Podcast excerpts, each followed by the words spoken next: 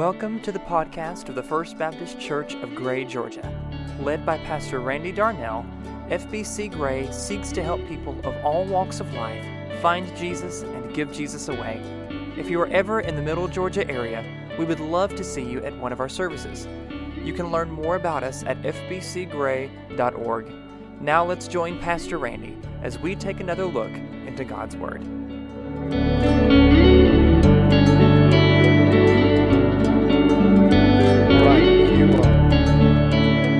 Get your Bibles out and turn to Matthew chapter 21. We're going to get there in just a second. We'll do the first 17 verses. but what we're going to start with is something else. So hang on. Then I saw heaven opened, and behold, a white horse. The one sitting on it is called Faithful and True. And in righteousness he judges and makes war. His eyes are like a flame of fire, and on his head are many diadems. He is clothed in a robe dipped in blood and the name by which he is called is the Word of God. And the armies of heaven, arrayed in fine linen, white and were following him on white horses. From his mouth comes a sharp sword with which to strike down the nations, and he will rule them with a rod of iron. He will tread the winepress of the fury of the wrath of God Almighty. On his robe and on his thigh, he has a name written King of Kings and Lord of Lords. Now, that's the picture you think of when you think of a conquering king. That's a, that is something that we can cheer about, something that we can hoop and holler about. When you get to reading the rest of Revelation 19, where that came from, you will find that Jesus, by the mere speaking of a word, wipes out every enemy that he's ever had on the face of this earth. They're all done by the mere mention of what he says. There is no power, there is no force, there is nothing anywhere on the face of this earth that can that can stand in the face of this warrior Savior wearing a robe dipped in blood, this Jesus who is our Messiah. We long for the day. We can't wait to see what happens on that day. You think that this pandemic is a big deal. It is nothing on that day. It's wiped out. Every scourge that's ever crossed the face of this earth will be wiped out on that day. On that day, every evil person will get the revenge that they have asked for. God's not going to send it on them. They, by their very refusal of Him, have said, I'll take whatever you pour out. And on that day, he's going to pour it out. It's an exciting day. It's a powerful day. It's a bold day. It's an audacious day. And it's going to happen. Now, here's why I'm reading that, why I'm saying this. I don't want you to lose the picture of that. I want that thought to be in your mind the entire time we read this scripture and as we talk about Jesus, because that Jesus that is coming triumphant on that day is the same Jesus that came triumphant on this day we just kind of missed that. And I want us to see it this morning. I want us to understand. So, Matthew chapter 21, we're going to read the verse 17 verses. In your Bible, in your Bible, it's probably like mine. The heading there is the triumphal entry. So when Jesus came into Jerusalem, they tore the palm fronds off of the palm trees and laid them in front of him as he sat on a donkey and they walked through town and everybody's cheering for him. This is what the Word of God says. Now, when they drew near, Jesus and his disciples drew near to Jerusalem and came to Bethphage, to the Mount of Olives. Then Jesus sent two disciples, saying to them, Go into the village in front of you, and immediately you'll find a donkey tied and a colt with her. Untie them and bring them to me. If anyone says anything to you, you shall say, The Lord needs them, and he will send them at once. This took place to fulfill what was spoken by the prophet, saying, Say to the daughter of Zion, Behold, your king is coming to you, humble and mounted on a donkey, on a colt, the foal of a beast of burden. The disciples went, did as Jesus directed them. They brought the donkey and the colt, put on them their cloaks, and he sat on them. Most of the crowd spread their cloaks on the road, and others cut branches from the trees and spread them on the road. And the crowds that went before him and that followed him were shouting, Hosanna to the Son of David! Blessed is he who comes in the name of the Lord. Hosanna in the highest. And when he entered Jerusalem, the whole city was stirred up, and they were saying, Who is this? And the crowds were saying, This is the prophet Jesus from Nazareth of Galilee. And Jesus entered the temple and drove out all who sold and bought in the temple. And he overturned the tables of the money changers and the seats of those who sold pigeons. He said to them, It is written, My house shall be called a house of prayer, but you made it a den of robbers.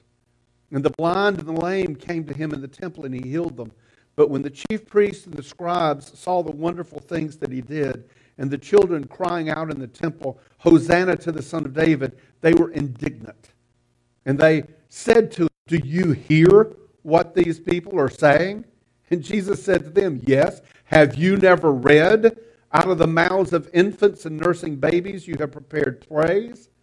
And leaving them, he went out of the city to Bethany, and he lodged there. I wish we could I wish we could delve into every little nuance of this. This is so good. There is so much going on here. We're, we know about the first part. We're going to focus on the second part of this this morning. I know I've preached this text at least a half a dozen times.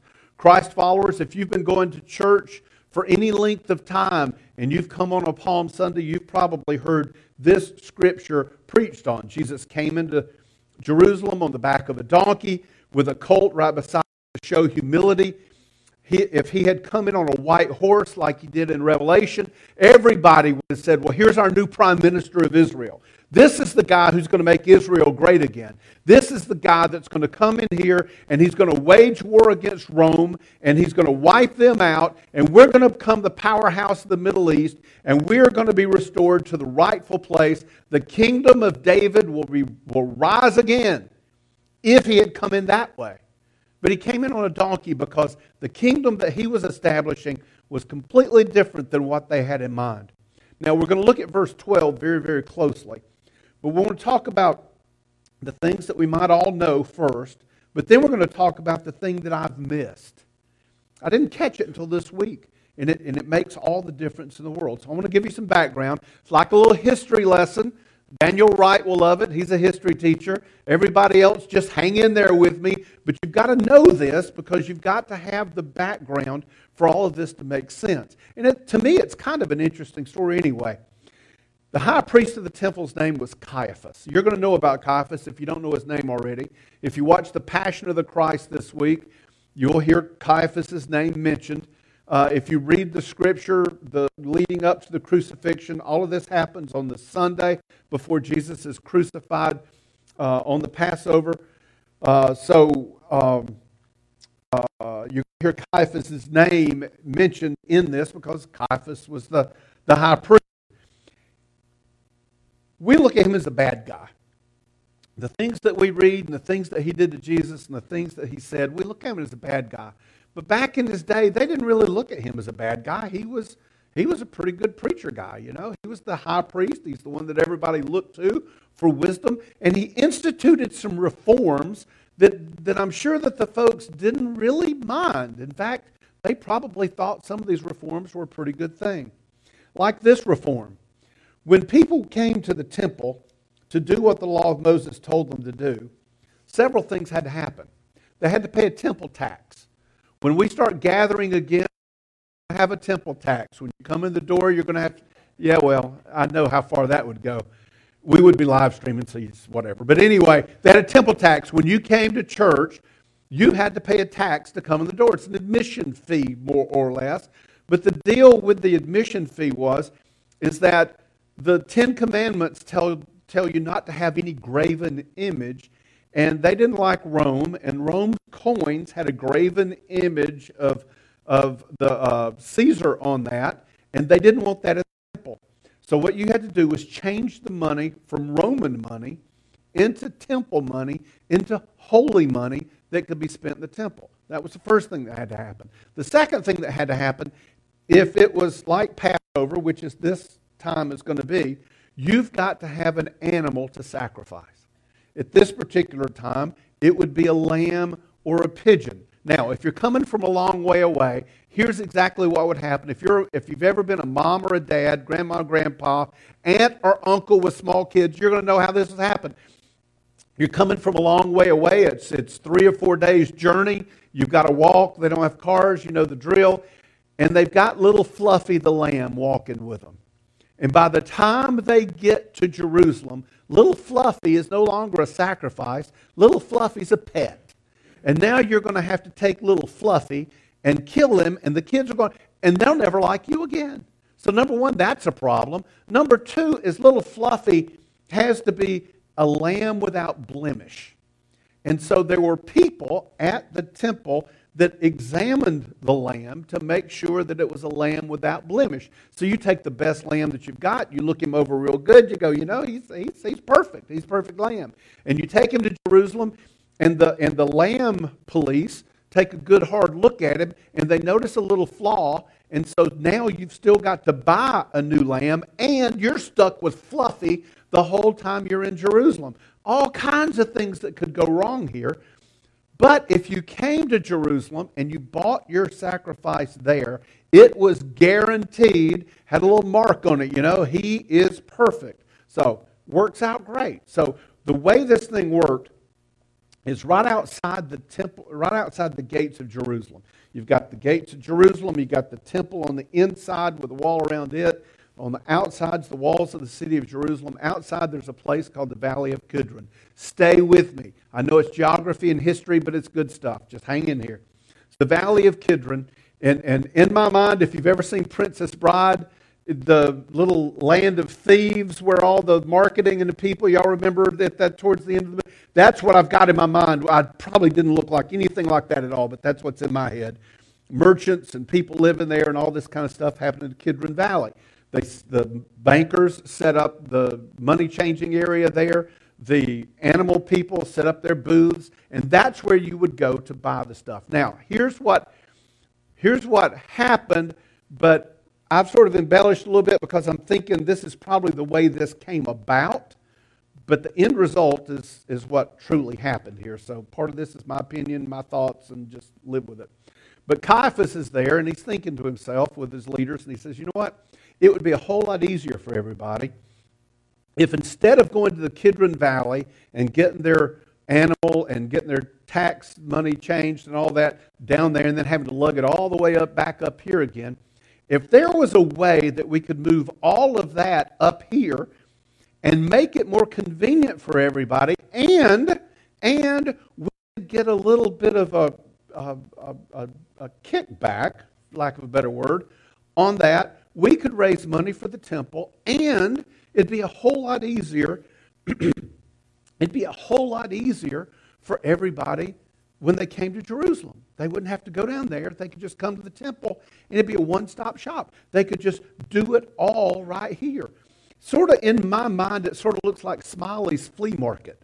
That the, the money changers, the bankers, the bankers, and the animal sellers could rent a booth, and they'd put the booth up against the outside wall at the temple, and everybody could come and buy from that. And then when they bought from that, get a little money back in the temple. It all sounds pretty good, and Caiaphas had a place they could do that at. See, in the main courtyard is the court of the Gentiles. It's a big area. Anybody could go there. Me and you could go there. And people that went there were people that worshiped God, but they were not Jews. And it was a big area, so, you know, it's not going to be that big a deal. We'll just put the booths across the back wall back there. Animals will be there, I know, and, and birds will be there, I know, and money changers will be back there, I know, and, and there'll be some noise as they're haggling about prices and all that. But the Gentiles, the Gentiles will still have room to worship. They may be distracted a little bit, but they have plenty of room to worship. And besides, they can't vote in front. So it matter too much about those guys. They're not one of us. Let's just do this. And everybody thought, hey, that's cool. Let's do this. And so they, they moved everything out of the Kidron Valley, and now it's in the court of the Gentiles. Verse 12 says this And Jesus entered the temple and drove out all who sold and bought in the temple. And he overturned the tables of the money changers and the seats of those who sold pigeons. Now, I want you to forget, right here, I want you to forget little Jesus, meek and mild. That guy did not show up that day. That guy was not there. You forget that humble Jesus that was riding on the back of the donkey.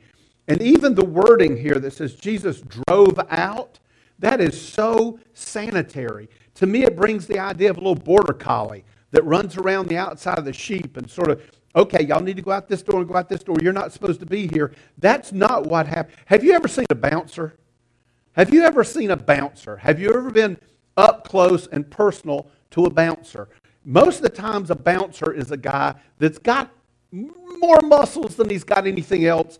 And when he looks at you, he has a look on his face that says, If you even think about doing something wrong, I will break you into toothpicks.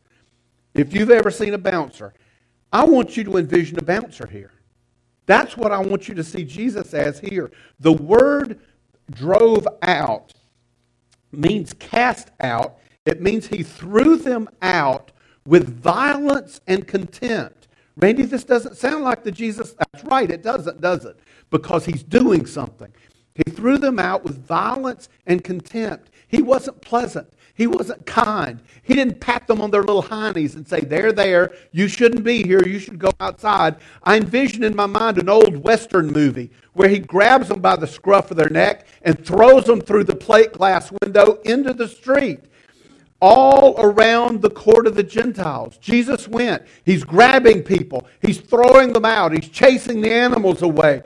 Birds are screeching, they're flying through the air. When he got to the banker's table, I can see them pulling their robes up and trying to put the money in it before Jesus got there, but it was too late. Jesus gets there, he grabs the tables, he flips them, he throws them, he throws these guys out of the temple. Women are screaming, men are yelling. Jesus is taking no prisoners that day.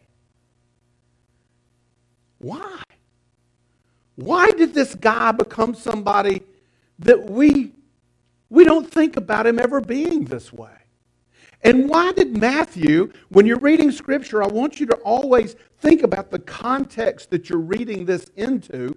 What did it come out of? Why did Matthew put this story immediately behind Jesus coming into town with people screaming, Hosanna? Why is it there? Did Jesus do this because of his indignation? I've preached that. It's not wrong, it's just not full. Did Jesus do it just for his indignation? The money changers charged ridiculous, ridiculous redemption rates. You might give them $5 and you get $1 back in temple tax. They would just take you for everything they could. The guys that were selling the animals knew that you were a captive audience, so they charged ridiculous prices. And then whatever they got, the temple got a percentage of that. So the more they made, the more the temple got. And they just sort of turned their back on all of that. And it's okay. It'll all be fine. It was a rip-off for everybody that was buying. It was a bonanza for everybody that was selling. Jesus is all about injustice, right? I mean, come on, guys. We've studied this. We've looked at it. You know, talked about this a couple of weeks ago. Jesus does not look very kindly on people ripping off the poor. Jesus does not look very kindly about people taking advantage of defenseless people. You don't have to look hard through the Bible to see where God says over and over that those are the people that we are supposed to be looking out for. There is a such thing as Christian social justice. I know we hear the word social justice and we get all wadded up over it, but there is something here that we've got to embrace. We have got to get to the point where the Holy Spirit breaks our heart for people who are poor, who are defenseless, who are abused, who are different. It's the right thing to do, but that's not what this is about. Two words turn this thing on its head for me. Two words. The words are and bought. And bought. Listen, listen carefully. Listen carefully. And Jesus entered the temple and drove out all who sold and bought. Now, wait a minute. Jesus manhandled the rich and powerful. I got that. I understand. I don't have a problem with that. Good day for us. But he also manhandled the poor and defenseless. And that just that just doesn't make sense. Nobody in that place was safe from Jesus that day. In fact, the reason I can say that is the word translated bought not only means people not only means people who are actively buying something, it includes the people who are simply hanging around watching the show.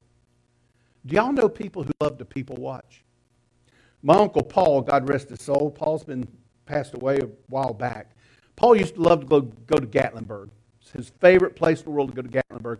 He and Aunt Margaret would go to Gatlinburg. They'd always take somebody with them. Aunt Margaret and whoever else would go shop in all of the, all of the stores and buy all kinds of stuff. Paul would find him. Y'all know if you've ever been to Gatlinburg, they've got these benches all along the sidewalks. He would find him a bench in the perfect people watching spot, and he would sit there all day long. And he looked forward to that. When they talked about going to Gatlinburg, that was his thing. He's going to sit on the bench, he's going to people watch all day long. My granddaddy, when my granddaddy retired, about half a mile from our house was a place called Rebels Trading Post. Yo, huh, we live in the South, get over yourself. Rebels Trading Post. And a little convenience store back before the days of 7 Eleven and all that kind of good stuff. Sold Gulf gas, you know, you could get five gallon can for nothing back in those days. And Granddaddy would go at 10 o'clock in the morning to Rebels Trading Post and would not come home until supper time.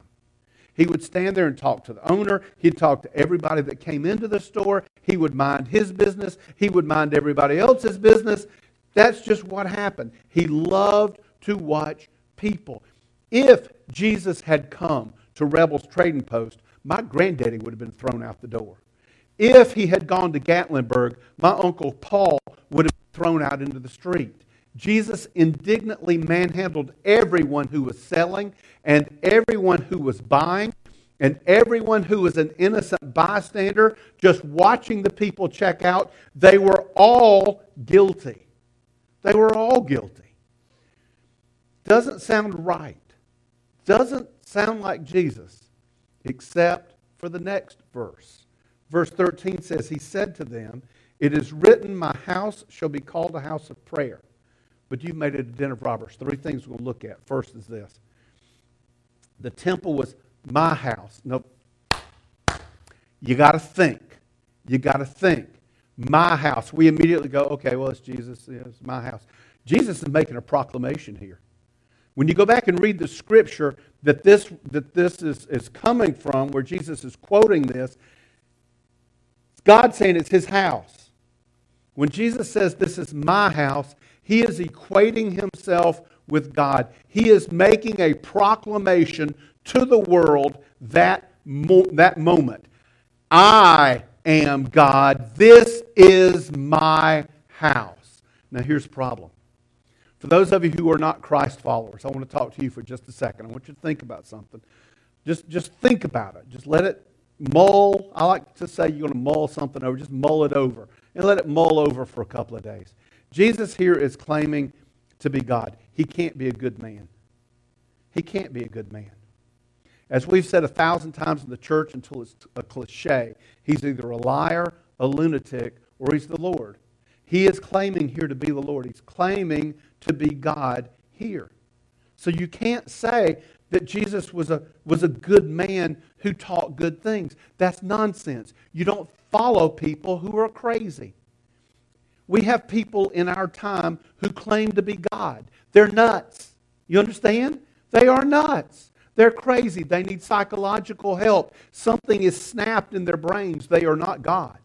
And if they have done that, you don't follow their teachings because they're not all there. Or maybe they are like some people that we won't name any of these people, but they'll be on television and they pretend to be something so that you'll send them a $1,000. They'll do this, and God will do this if you send them money. They're liars. Why do you follow somebody like that? Why would you do that? You don't follow a lunatic. You don't follow a liar. You cannot say that Jesus was a good man who taught good things. Jesus claimed here in this spot to be God.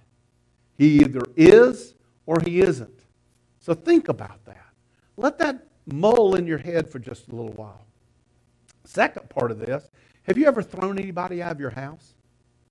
Have you ever had to throw someone out of your house? I had a relative that had a, a good friend of his that he hadn't seen for a long, long time come visit the house. And when the guy came visiting, man, his language in his, in his time off, his language had gotten really, really, really bad. Uh, very vulgar and obscene, and, and, and my relative just didn't take too well to that. Took it as long as he could, asked the guy to stop. God didn't stop. He had to ask the guy to leave.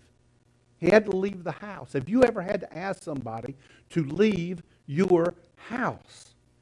Why did you do that? You did that because they were misbehaving and not misbehaving just a little bit. That's a hard thing to do to ask somebody to leave. But they were way out of line. The buyers and the sellers were way out of line. Both of them were out of line. The buyers and the sellers, because shouldn't have been doing that in the temple, and the people watching because they were condoning the activity. They didn't do anything to stop it. They knew it was wrong and they didn't do anything to correct that wrong. They were all guilty. Number two, my house shall be called a house of prayer. What is prayer? Prayer is not talking to God. Prayer is having a conversation with God where you talk to Him and He talks back to you. On my way down here this morning to get ready for, for get ready for our, our service this morning, I listened to praise music all the way down here because that was my prayer to God this morning. I didn't ask Him for anything except that all of our technical stuff would go right today and that people would hear His word, but everything else didn't matter. That's what, that's what we do. That's what prayer is. It's a communication, it's a back and forth with God. Prayer is where you might speak, but you might not speak. And Lord will speak to us. Now, I don't know if you know or not, I have a little hang up with what we call our big room over there. I call it a sanctuary. Now, you can say, Randy, it's because you're an old man and you were born when dinosaurs ruled the earth. I understand that. I understand that. But it's more than that to me. I know a lot of people call it a worship, worship center. They have worship experiences there. I can't have that. It's a sanctuary.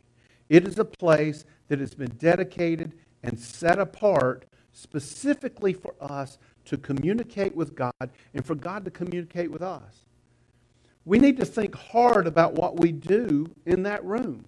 Just like Caiaphas should have thought real hard about what he was doing, we should think real hard about what we do to make sure that we're, we're not stepping out of bounds on that. Not being legalistic that if you do this, God's going to strike you dead, but to make sure that, that we understand that this is a meeting place where God has come to meet his people, and we have come to meet our God. That brings us to point number three, which is kind of implied here. He says, My house shall be called a house of prayer for all people. Now, doesn't say for all people, but that's the implication because of where he was. The reason the buyers and the innocent bystanders were manhandled out of the place is because they were just as guilty. The area where they were set up was the place where the nations came to worship. See, Jesus didn't come into town to make a new Israel. He came into town to set up a new kingdom, his kingdom, on earth as it is in heaven. He came to establish that. This place is a place where Greeks would come to worship, where Ethiopians would come, where Indians would come, where Spaniards would come. Let me read to you from what it's going to look like from Revelation chapter 5. It says, And they sang a new song, saying, Worthy are you to take the scroll and to open its seal, for you were slain, and by your blood you ransomed people for God from every tribe, from every language, from every people, from every nations. If you've got a race that you've got a problem with, you need to get over it because one day when we get to heaven, we're all going to be there. Every last one of them. And here's what Jesus is doing here. The main point is coming. Get ready. Here we are.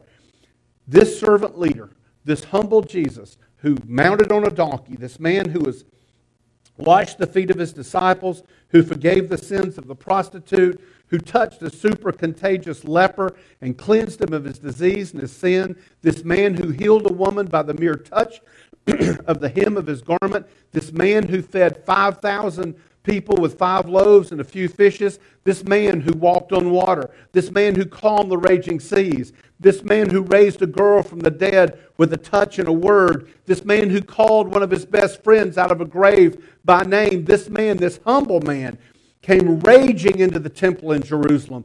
into the court of nations, into the only place where you and I would have been welcomed. And he came into this place as the roaring lion of Judah to begin the final steps to establish his reign and his rule over this whole earth. All of the plants, all of the animals, the seven billion people on this earth, this planet Jesus came to, and with a mighty roar that day, uncharacteristic of what we thought of him, he stood in that room and he proclaimed to the world, This is mine. This is mine. And I came choosing by the power of my blood to set it free. There's the difference. Listen to me. This Jesus who will one day return on a white stallion is the same Jesus who came into town on the donkey that day. This Jesus will come one day for the final battle. He's going to cast out the evil one and all of his minions. He's going to throw them into the lake of fire. And every last evil person and all of death is going to go along with them one day. But the good news is, for now, for this day, Jesus rode into Jerusalem on a donkey. He cleared out the courts of the Gentiles to make a place for you and for me to be. He had his mind made up. This wasn't the holy, lowly, meek and mild. This was a Jesus that knew the person that put every stripe on his back. He knew the man that put the crown of thorns on his face, on his head. He knew the person who spit in his face. He knew the name of the man that would hold the nail that would be driven into his hands and his feet. He knew the name of the man that was going to uh, use the hammer to drive those nails into his hands and his feet. And he could have said at any minute any one of their names and called their lives away from them. But he didn't do that because the Lion of Judah strode majestically through that week. He allowed the arrest, he allowed the trial, he allowed the crucifixion because he knew that someone had to carry the sins of all the world of all of those who were called and chosen by God, or they would be lost for all eternity. Jesus was at war. Defeat was not an option. The warrior, victor, king strode into the room that day Jesus, my Savior. Now, listen, Jesus offers a chance for everybody to be saved. What have you got to be saved from? You get to be saved from God's wrath. You get to be saved from his anger. You see, God created us. God created everything that is, and He established rules for us. And we've broken every one of them. Some of us have done it with a bit of splash, and some of us have done it pretty quietly, and some of us have done it by standing back and just watching and letting other people do evil things, and we've said nothing to change anything. But like those who were simply standing there in the temple, we knew better. We know better. We knew what was going wrong. We did nothing. We are as guilty as everybody else.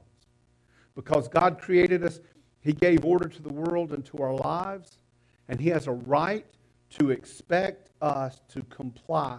Not because He's an egomaniac, but because He knows how life is supposed to be lived for our good. And when we refuse to do that, we're rebels. Rebels deserve judgment, judgment deserves punishment. But I don't know if, if you've got children or you've had children, when they do something wrong and you've got to punish them, it still breaks your heart. You hate to see them, especially as they get older and things happen to them. It kills you to see that happen. We get that from our Father in heaven. He decided that He would allow Jesus to die our death for our sins if we would change our heart from following ourselves to following Jesus.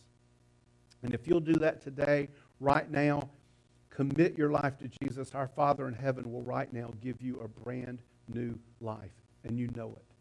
You know it. You know that He will do that. And one other thing, got just one more thing to do here, but one other thing I want just one or two of you probably to think about.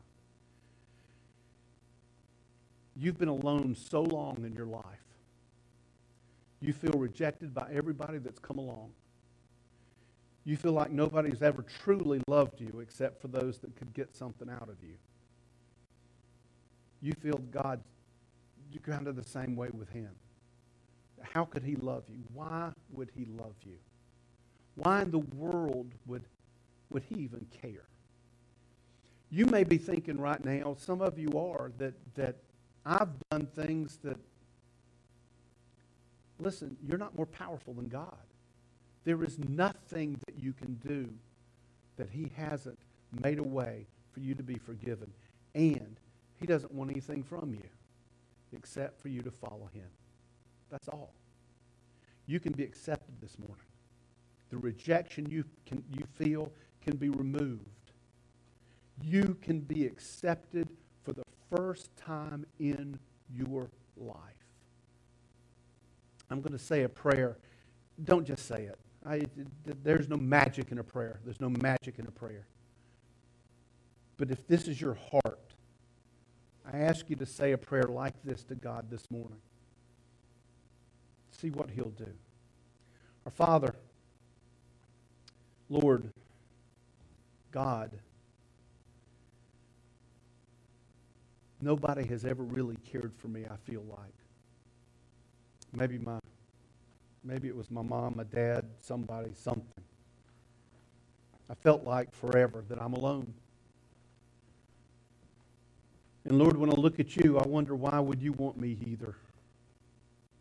I've done things that are wrong, that I'm ashamed of. I've watched other people do stuff. I've not even tried to stop them. I don't care. What I what I want is I want somebody to simply love me and not want anything from me. I know that I've sinned and I know that I'm powerless to stop. I know that you're real. And I know that if you don't do something for me, I'm going to be this way for the rest of eternity. I don't want to be this way. I want to be with you. Forgive me. We both know what I've done. You know things that I've done that, that I don't even know about. Forgive me, and I commit right now to the best of my ability that I'll follow Jesus for the rest of my life. I am not going to be good at it. I don't even know where to start.